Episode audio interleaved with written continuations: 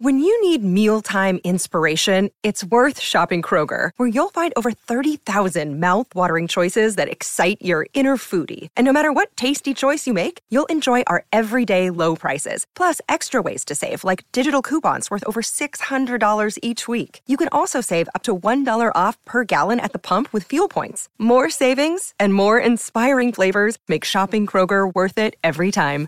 Kroger, fresh for everyone. Fuel restrictions apply. Clint, you and I both use our given names. Well, my mother calls me Richard, not Rich. And your real name is Clinton? Yes. So I mean, we sort of use our names. Yeah. Generally speaking, we don't use stage names. correct. But a stage name is a time tested way for entertainers to transform themselves, reinvent who they are, and manifest their dreams. In this episode, we explore this tradition and who's done it best. Welcome to the age old question. I'm Rich Price, And I'm Clint Bierman. Each episode deals with another question in music fandom. the kind of questions that Clint and I have been debating since we were in college. So today, with the help of some smart people, we're going to come up with the answer. Okay, Clint, what's today's question? Today's question is Who has the best stage name? That's the age old question.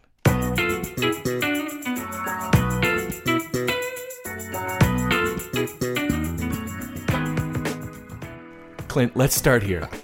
I found an article on masterclass.com. Have you ever done anything on Oh, I- Masterclass? I had a year membership and I did many, many, many master classes. this class is entitled How to Come Up with a Stage Name in Five Steps.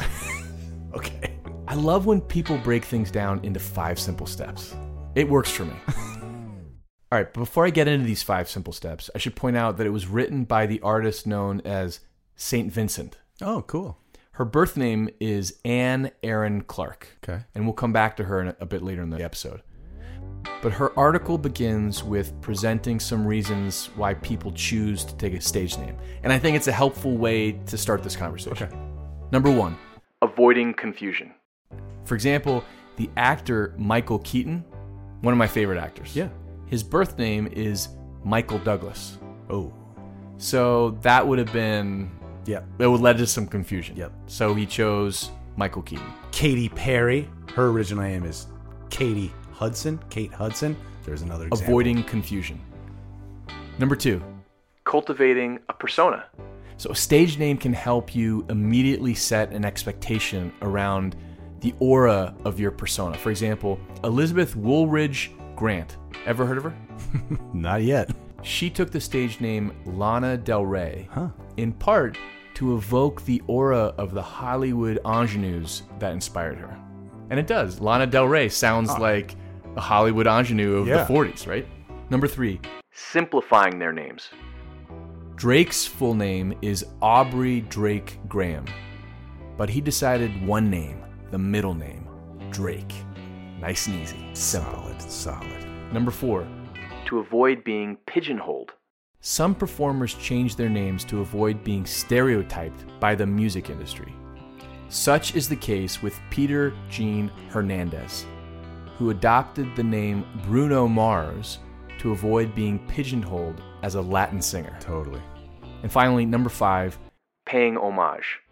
Stefani Germanotta Lady Gaga. her name was inspired by the Queen song Radio Gaga, in part to pay homage to Freddie Mercury and the influence artists like him had on her music and her aesthetic. All we hear is Radio Gaga, Radio Gaga.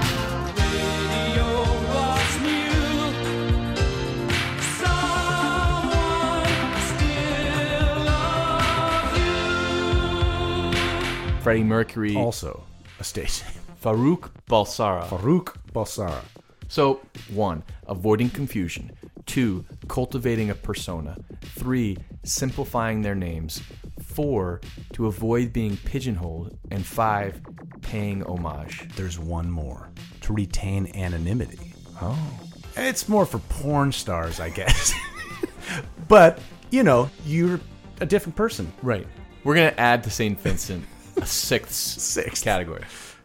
Let's maybe go through quickly the stage name Hall of Fame. Okay. Now, this can either be a titan of music or just a kick-ass stage name? Great.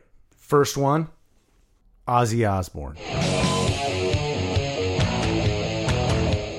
John Osbourne is his name. He struggled with dyslexia as a kid, and his classmates taunted him, calling him Ozzy, and he just kept it. Now he's Ozzy Osbourne.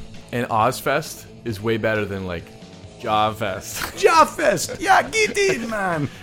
Crazy, but that's how it goes. All right, how about Elton John? Born Reginald Kenneth Dwight. Reggie Dwight. That's two first names. Could Reggie Dwight have taken the world by storm? I just don't see it. Uh-uh. He's got no last name. How- His stage name was inspired by two influences the saxophonist Elton Dean and the vocalist Long John Baldry. And when I became Elton John, it was like a new lease of life. I didn't particularly like being Reg Dwight. It had too many unhappy memories and sort of. I hated the word Reg anyway. I mean, it's just a horrible name to kill. Can It's like calling somebody Cuthbert or Egbert or something like that? So um, as soon as I was Elton, it was just great. I was just like a new personality. How about the Edge? The Edge from the band U2. Here's an example of a guy who has the before his name. There's only a few out there. Who puts the the? The Weeknd and The Edge. Oh. There's two that I could come up with. But The Edge, his name is David Howell Evans, and he got the, the name early in his career by members of the Lypton Village Surrealist Street Gang, to which Bono belonged. So the nickname is commonly believed to be derived from the angular shape of Evans's head. So it was a pointy head. Pointy head. The Edge. And you notice that he always wears a hat. Have you ever seen him without a hat on? But what's interesting is everyone calls him the Edge. The Edge, yeah. For example, when the Weeknd is hanging out with his friends, are they calling him the Weeknd? I, I don't know. I don't know. You know what I mean? That's the Yeah. difference. I think people call him the Edge. Mr. The Edge, like if you're meeting him for the first time. Hello, Mr. The Edge. Mr. The Edge.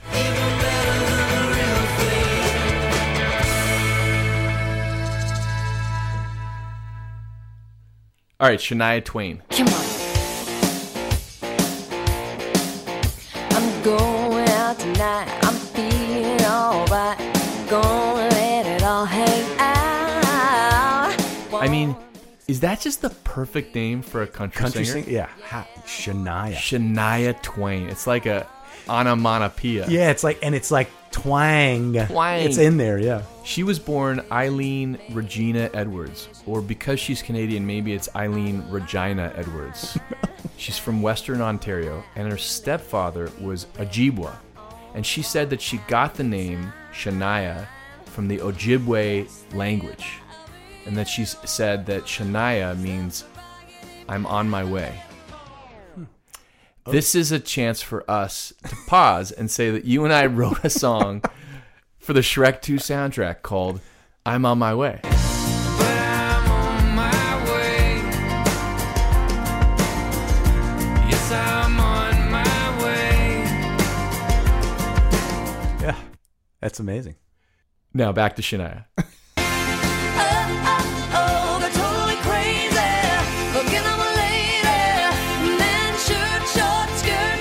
According to her biographer, there doesn't seem to be that phrase that exists in the Ojibwe language. So I don't know why she told that story, what the truth is, but I think Shania Twain is as good a country star name as they come. It's incredible. We saw a poster one time for a Shania Twain tribute act, and the band's name was Shania Twin, which is equally amazing. You know what? We should do an episode a of tribute, band, name. band names. like the Eagles. What was the Eagles one? the Illegals. The Illegals, something like that. Yeah. yeah. All right, my next one. Yes. Meatloaf. Oh, Oh, come on. Marvin Lee Aday. His father gave him the name almost as soon as they returned from the hospital.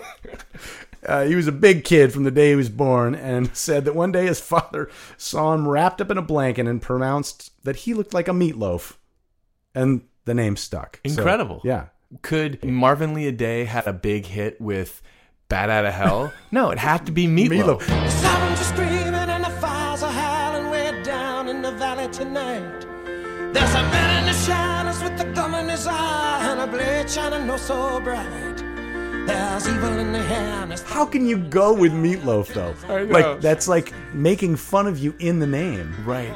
But he embraced it and All right, we have to talk about Sting. Gordon Matthew Thomas Sumner.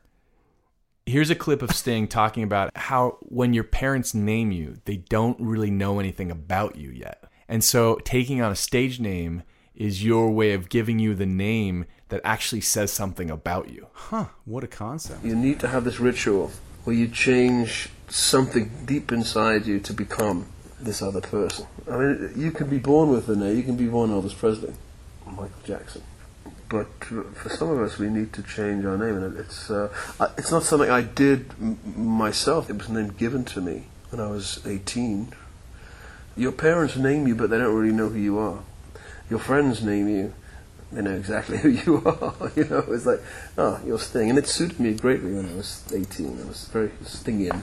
He got the name from a Phoenix Jazzmen bandmate because he used to wear this black and yellow striped sweater while performing. So he had this sweater, looked like a bee, Sting. I love that. And there's a scene in the great documentary Bring On the Night about him putting together his first solo band after he left the police and it charts the band coming together learning the songs then ultimately playing the opening night in paris with the press conference someone calls him gordon Is this uh, some attempt on your part, Gordon, to uh, Who's this to Gordon your- character? My Isn't mother. that your name, Sting Gordon? Yeah, everyone calls me Sting. My my You mother, that, dude? my children call me Sting. even my wife calls me sting Wow, is that true? Wow.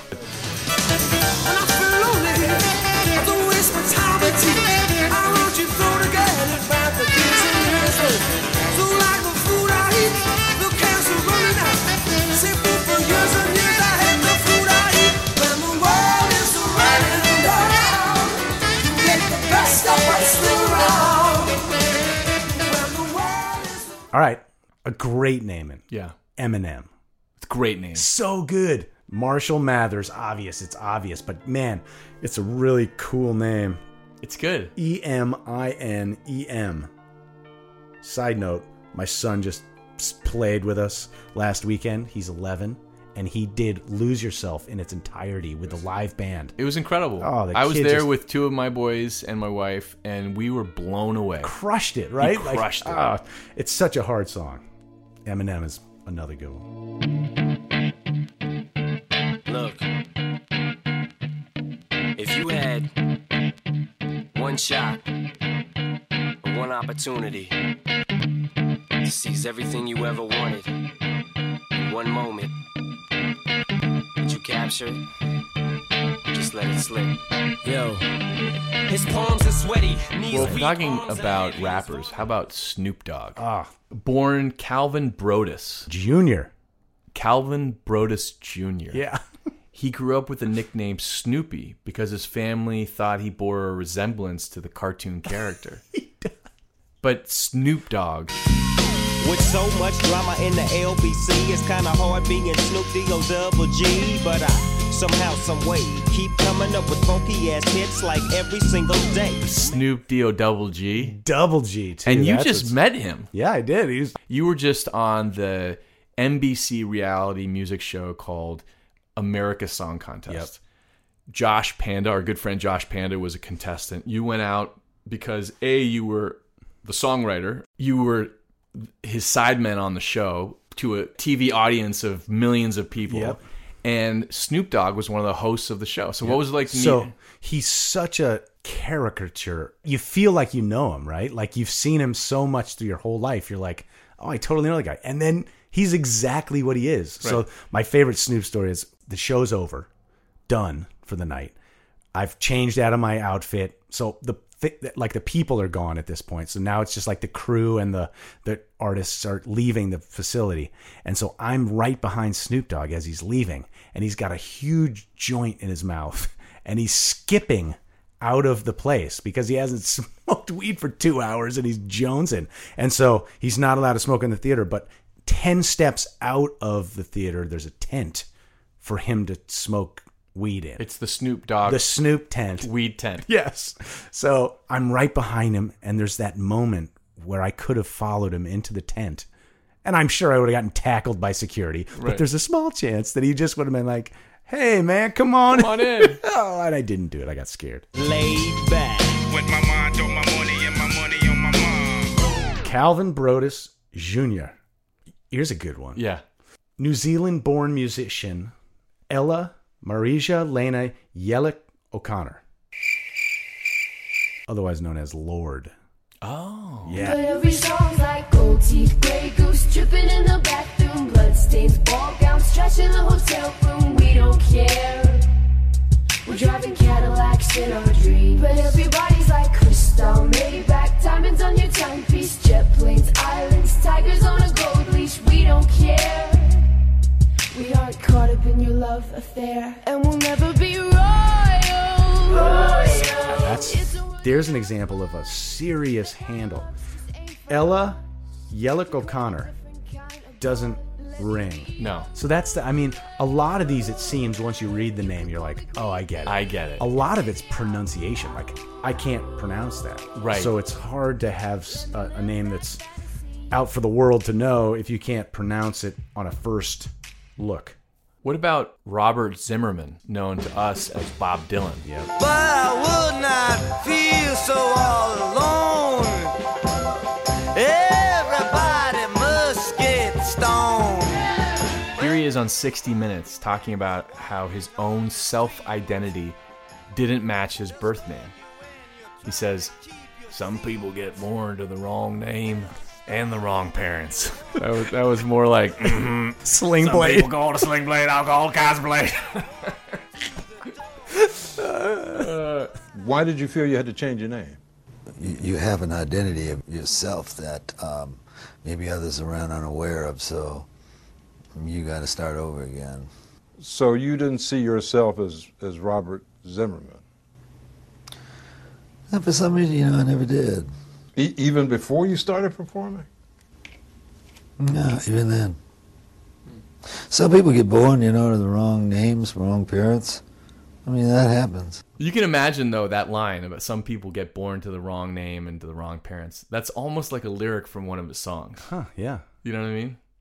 I mean, for the first year of my son Sam's life, we called him Bill because he looked like a Bill. Interesting. Yeah, we just called him Bill, and then as he grew a little bit, we are like, okay, no, you're Sam. But like, he looked like he was like stocky and like, hey, Bill.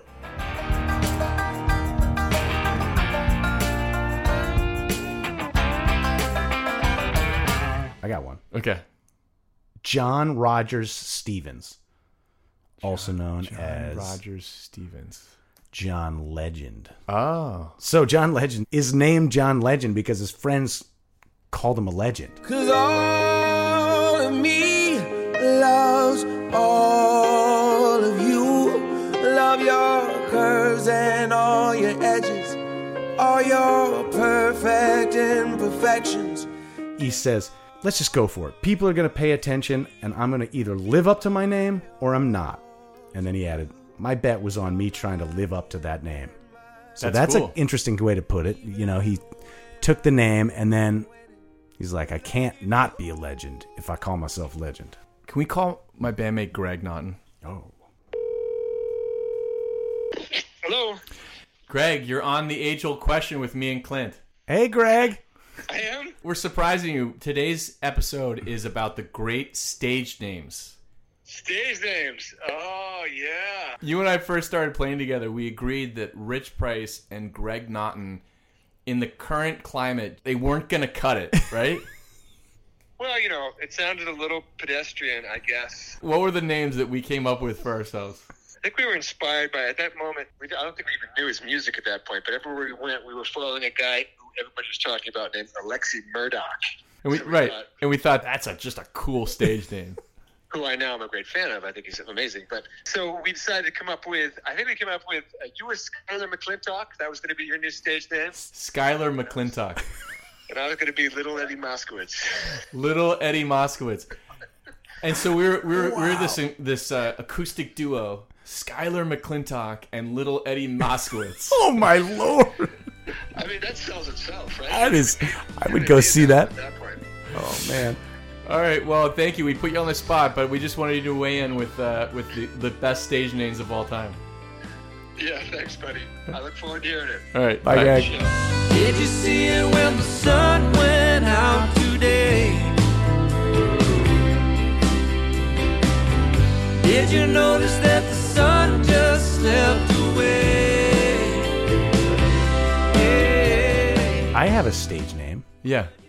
When I'm a rapper, Yeah. if you want to like hire me for a gig, Yeah, as a rapper. as a rapper, I'm MCA period Blinken. I tripped and fell, but I didn't get hurt. Though I hit my head on last week's dessert. Got bit by my laundry, didn't know it got mad. The ladies won't come over cause the place smells This place smells Put it bad. On the ceiling, it looks like modern art. The only sock I own is don't call me apart.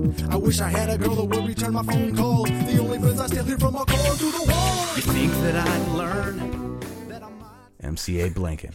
That's my name. Incredible.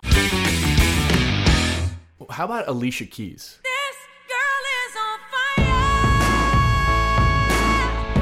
This girl is on fire.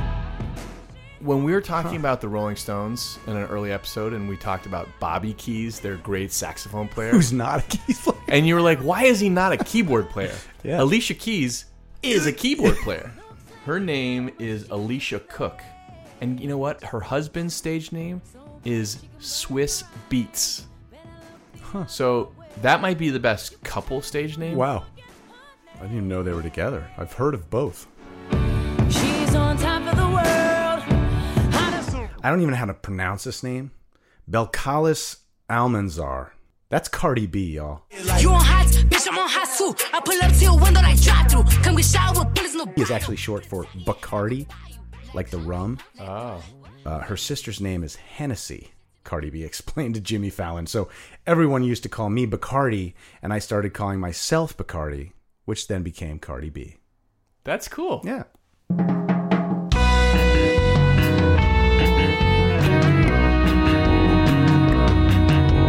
David Bowie, he was born David Jones. And he initially started using the stage name Tom Jones. But there was another singer already using that. And by the way, that Tom Jones, It's not unusual to be loved by anyone. he was born Tom Woodward. Huh. So David Jones decided in 1965 to use the last name Bowie because it was the last name of one of the characters in a 1960 John Wayne movie, The Alamo. Some words can give you a feeling that make your heart warm. Republic is one of those words. That's so great. This is a tangent, but I recently saw a guest appearance from Ricky Gervais talking about meeting and ultimately becoming friends with his musical hero David Bowie. Of course, Ricky, you famously became friends with your kind of musical hero through extras. Oh, David Bowie. Yeah. Yeah, he was my hero for music for about 25 years, and um, yeah, then I, I met him and uh, uh, I invited him to do extras, and uh, he said yes. Um, uh, just incredible. Um, I co-wrote a song with him, the, the, so- the song that we sing in extras, and I um, I sent him the lyrics, and I called him up. And I said, "Did you get the lyrics?" He went, "Yeah." I said, um, "Yeah." I said, I said, "Can you give me some um, sort of like retro, like uh, Life on Mars?" And he went, "Yeah." I'll just knock off a quick fucking Life on Mars for you.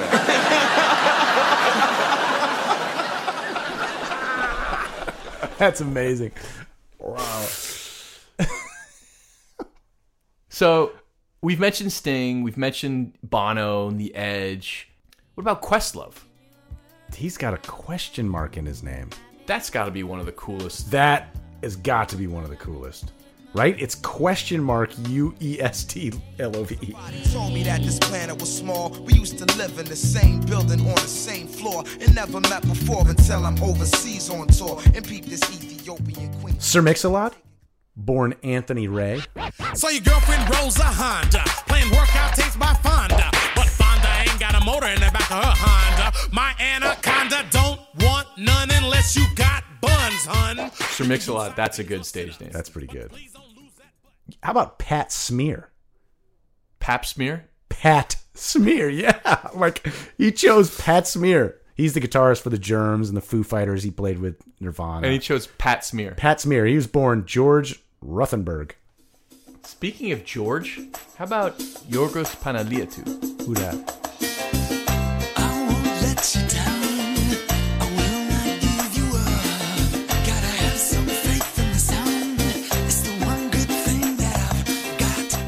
Chose the name George because it's the English equivalent of the Greek name Yorgos, and then Okay. Michael after one of his uncles, Huh. George Michael. George Michael.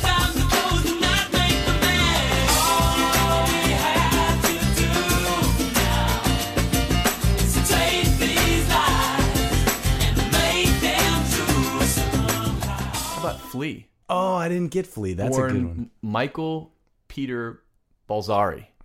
It's funny every time we try to say the name of somebody with a stage name, we can't say it. Right. I mean, Hence, hence what about your guy, Axl Rose? Axl Rose and Slash, both And stage Slash. names. Slash is Saul Hudson. Slash know. is a cool stage name. Yep, that was given to him by his friend's dad because Slash used to just come in and he was all hyper and like he'd like come in, and then he'd leave, and then he'd come back, you know. So he called him. So it had Slash. nothing even to do with guitar yet. slashing on a guitar. Nope.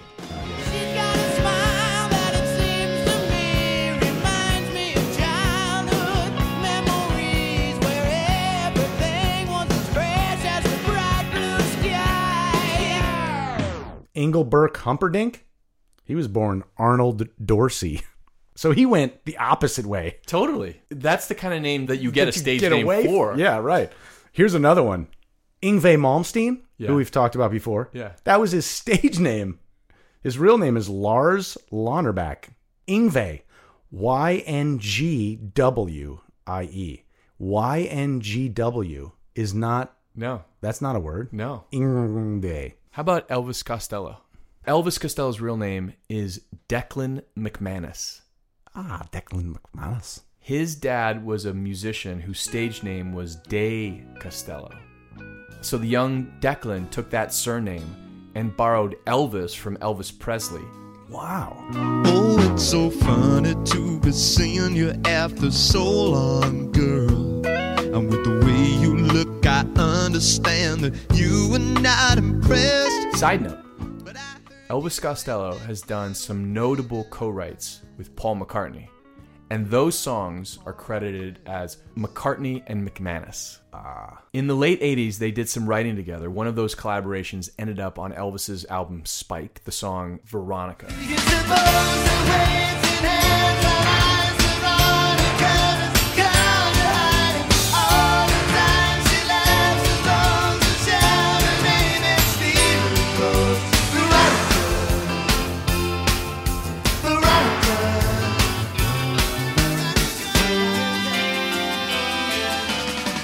Four others ended up on Paul's album Flowers in the Dirt, including the lead single My Brave Face. I've been living in style, unaccustomed as I am to the luxury life.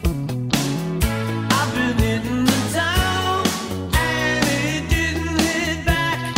Here's an interview where Paul talks about how that collaboration reminded him a bit of working with John. So you're now a solo songwriter, yeah? Right. Right, we got to that stage in, Right. in life. Well, you had no one around to say to you, that's crap. So what did you do?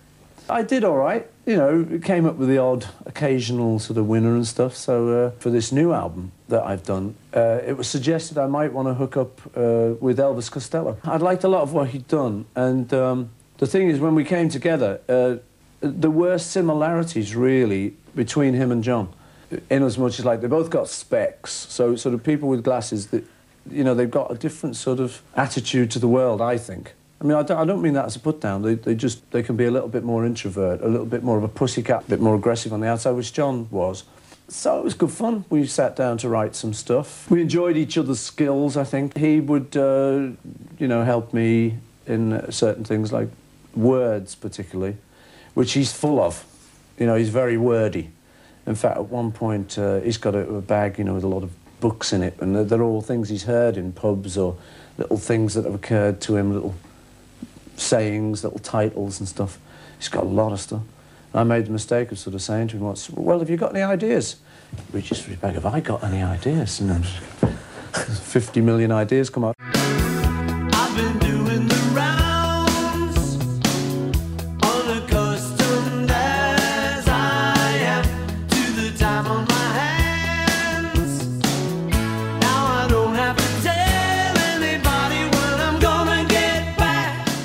Final note on this collaboration, and I admit we're going a long way away from the topic of stage names, but it was during this collaboration that Elvis Costello specifically asked Paul to bring his old Hofner bass to the session. Paul hadn't played that bass in years. And that rekindled Paul's love of that particular bass. And here we are in 2022, and Paul's still using that bass. Same bass? It's that same bass. God, that's amazing. That's worth some. And while we're on the subject of the Beatles, tangentially, we should mention Ringo Starr. Yeah. Two R's. Two R's. Right. Like Snoop Dogg. And in, instead of Richard Starkey, it became Ringo Starr. Is Ringo your real name or is it a nickname? It's a nickname. What's your real name? Richard. Richard. How did how did the Ringo come about? Because I wear four rings. Fair enough. Yes. Quick. Let me ask you quickly. If you you've I'm got not called Ringo. No, I can see that. I hope the camera can. It's called Hando. You ever heard of Buckethead? Yeah. How about your entire thing being wearing a Kentucky Fried Chicken bucket on your head? We'll talk about anonymity. Yeah. Who's Buckethead? I'll tell you who he is. He's Brian Carroll, but I don't know what he looks like. Is he though? Yeah, right? Like you could be Buckethead. I am Buckethead.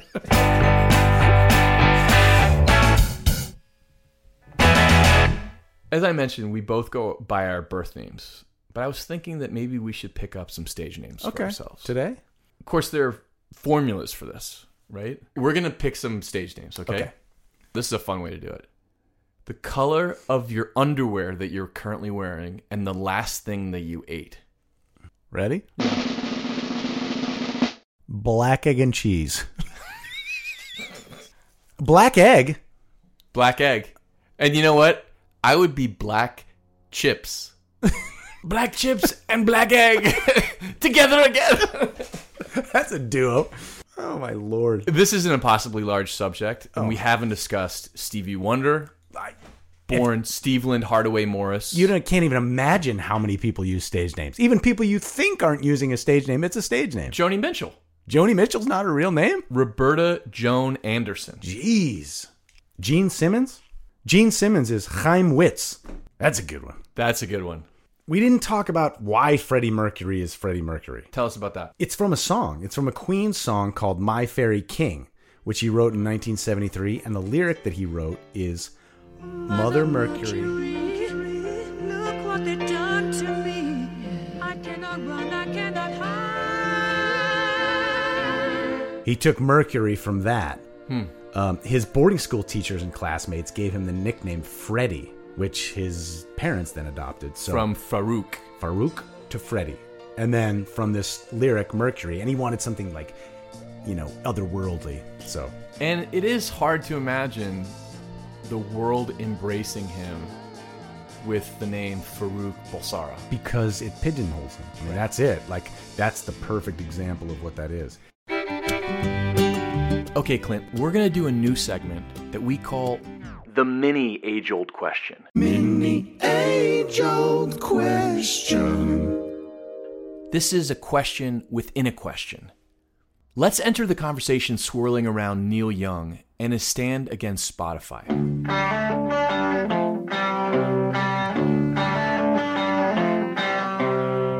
Neil Young has always taken a stand. In 1970, when National Guard troops fired into a crowd of students protesting the Vietnam War, Neil Young and his bandmates Crosby, Stills, and Nash released a song that Neil had written that captured his outrage after seeing a Time magazine cover of one of the dying students. Tin soldiers and Nixon coming. We're finally on our own. This summer I hear the drumming. For dead in Ohio. It's one of the songs we discuss in our episode about the greatest protest songs. Episode 15, by the way.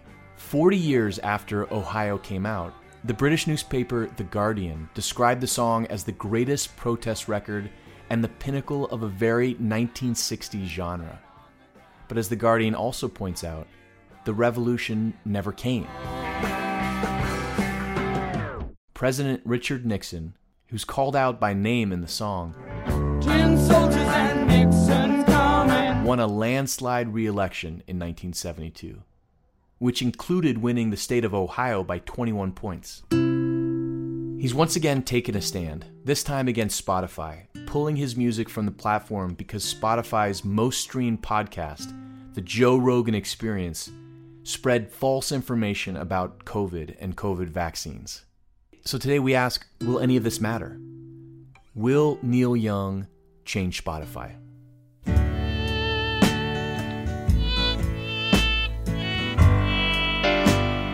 Let's go back to 2009. That's when Joe Rogan launched a free podcast. The Joe Rogan Experience. Train by day, Joe Rogan podcast by night, all day. Six months later, his show, The Joe Rogan Experience, entered iTunes Top 100. By October 2015, the podcast was being downloaded 16 million times per month. The Joe Rogan Experience continued to grow, and when Spotify was looking to make a big push into the world of podcasts and exclusive content, it signed the Joe Rogan Experience to a $100 million multi year exclusive deal a figure that actually may be as high as 200 million according to the New York Times. His podcast is credited with adding almost 30 million users. That brings us to April 2021, when Joe Rogan began offering his opinion that young and healthy people shouldn't get vaccinated. Anthony Fauci slammed Rogan for making misleading comments. Rogan backed off, calling himself a moron and not a respected source of information. Still, in August 2021, Rogan suggested that vaccine passports would bring society one step closer to dictatorship.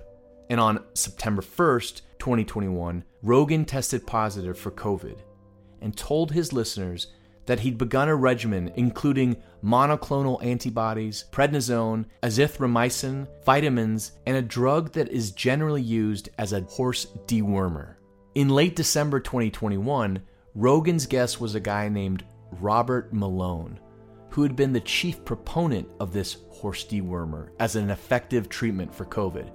In fact, when he tried to publish his paper on the efficacy of this treatment in a science journal, the journal rejected it due to what it stated was a series of strong, unsupported claims which were not backed up with any objective or balanced scientific contribution. On this episode, Malone told Rogan's listeners that societal leaders had hypnotized the public, and he went on to share a variety of baseless theories about COVID. This brings us to January 24th, 2022. Neil Young posts an open letter threatening to remove his music from Spotify if the platform did not remove Joe Rogan. Neil wrote Spotify has a responsibility to mitigate the spread of misinformation on its platform. In response, Spotify's founder Daniel Ek said, I do not believe that silencing Joe is the answer. We should have clear lines around content and take action when they are crossed, but canceling voices is a slippery slope. So, on January 26, at his request, Spotify removed Neil Young's music. So, Clint, will Neil Young change Spotify? Is this just a blip? Well, it's definitely a blip because I didn't even remember the basis of the thing, and Right. I I don't think one person taking their music off Spotify could in any way change anything about the platform or the society. Everyone has Spotify or Apple. There's only two, right? What do you think? I mean, while I respect an artist for taking a stand, Neil Young is somewhere in Santa Barbara or Santa Cruz, wherever his mansion is, and he can do that. Mhm. And his income is probably from doing a string of shows anyway, not from Spotify. Mhm. So, you know, Spotify continues to be the primary source of revenue, the music of my band, Mhm. The Sweet Remains. Yeah. So it would be a extinction level event for us to remove our music from Spotify. Right. Interesting. Will he change Spotify? I think the answer is no. I think no as well because it's it's Too already convenient. It's it's past, and he's not. No offense to Neil Young, he's just not big enough. Right. If this was Ed Sheeran, If it was Ed Sheeran and Taylor Swift and Neil Young and right. But Neil Young no longer has the cultural relevance for anyone other than his supporters, who are, by the way, listening to him on vinyl still. Right. Or right. or CDs. Right. So thank you, Neil Young, for taking a stand on yeah. something you believe in. And I in no way am saying He was wrong. he was wrong. God no. I mean definitely. Right. I think if anything other people got to step up. Right. But again, it's not going to be us because we're we don't So that was an example of a mini age-old question. sliders. Sliders. Little Yeah, questions. Not quite hamburgers. no. Sliders. Sliders. Mini age old question. Now, back to our episode about the best stage names of all time. All right, I'm going to pick my Who's guy. your favorite stage name? My favorite stage name, the best stage name, I think has to be Elton John. I mean, the upgrade, the ways in which that name change freed him to be this gender bending, flamboyant rock star, as big a star as there was in the 1970s. I don't think he could have done that named Reggie Dwight. The funny thing is it's all first names. Reggie, Dwight, Right. Elton, Elton, John. John. Right. Four first four names. first names. I think U2 could have been U2 had Bono been named Paul Hewson. Mhm. I think Elvis Costello would have been just fine if he had been Declan MacManus. Mhm. But Elton John, I think the decision to change his name was a significant part of his success. And he wrote kick ass songs. And he wrote some kick ass songs. But he was a songwriter before he was a performer. So, and we talked about it in that episode, right? It was like, it was later that he changed his name once he started becoming the artist. That's right. Yeah. And can you imagine 100,000 people in Hyde Park, London? The crowd buzzing, electric with anticipation. The MC steps up on the stage and says, Ladies and gentlemen, give a warm London welcome to Reginald Dwight. oh God. So I'm gonna go with Questlove. It's a great name. Great name. It's got so much uh, hope and and and like mystery to it, and there's a question mark in it. That's so cool. So cool. All right. So one thing we didn't talk about Yeah. is our very good friend Josh Panda. Oh, right. Which is a stage name. Right. We actually know someone with a stage name. Right. Well, I think we I think we did. we did something. We, We, did, definitely we did touched, quite a lot. We touched the surface. And by the way, I want to say if you're listening to our podcast and you ever want to laugh quite a bit, listen to us at half speed. because it sounds like we did the whole episode drunk. Oh my god, I've never done that. Oh my god, it's hilarious. So right now, do me a favor if you're listening, put us on half speed. And we're just going to talk about how funny it is to speak half as slowly as we normally do. And I'm going to tell you, Clint, I love you so much right now. Oh, you know, when people get drunk, they're like, "Man, I love you. I you. love you, man. I love you, man." That's gonna sound very funny Oh, at I- half speed. I can't wait. Maybe this should be a segment on the show. Right. The whole right. This is the drunk five minutes. Drunk We're gonna- five- That's where we talk about another thing. Yeah. Yeah. If you've got some suggestions for a future episode, questions that you've wondered and you want two quasi qualified individuals to answer, please let us know. Let's also plug Brian's podcast. We've both been on Brian's podcast. Thank you for saying that. You and I have both been on recent episodes. Yep. And I just listened to the episode where he interviews you.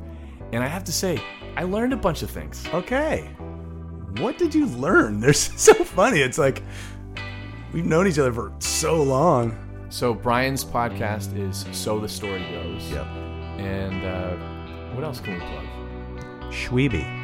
Shweeby. Shweeby having fun? Should we be playing Shweeby? Should we be playing Shweeby? Coming soon. this is a yard game, a backyard game that Clint has invented Mhm. and you actually patented. Yes, correct. And if you are listening to this and you are a senior executive at Walmart, let me just tell you, there is an opportunity to get in on the ground floor. Yeah, and I'm looking for that person currently, and we're in full production right now. I've played this game. It's a great time. Great time. We're not going to tell you too much about it because we just want to seed the interest. We want to sow some intrigue. Mm-hmm. And we'll be telling you more about the game Shweeby in due time. All right.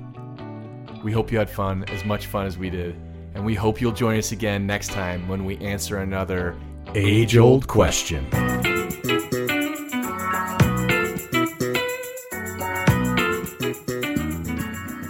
Follow us on Instagram at The Age Old Question.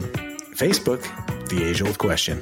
We hope this conversation has sparked some ideas and thoughts of your own.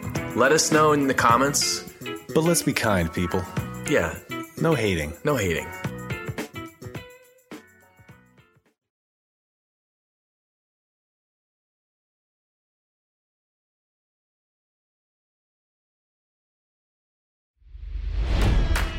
It's NFL draft season, and that means it's time to start thinking about fantasy football.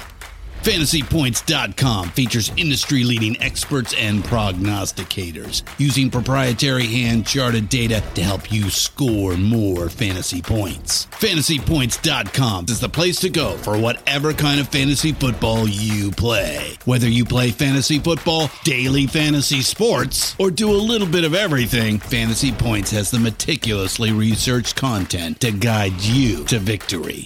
And why wait for the fall? Fantasy Points also covers the new spring football league, the UFL. Join the guru, John Hansen, Scott Barrett, Joe Dolan, and other massive names in the fantasy football universe with an exclusive offer. Use code Pantheon for 15% off any fantasy points package, including the all in package, with access to every article, tool, and data nugget that Fantasy Points has to offer. That's fantasypoints.com and code Pantheon for 15% off at Fantasy Points. Fantasypoints.com.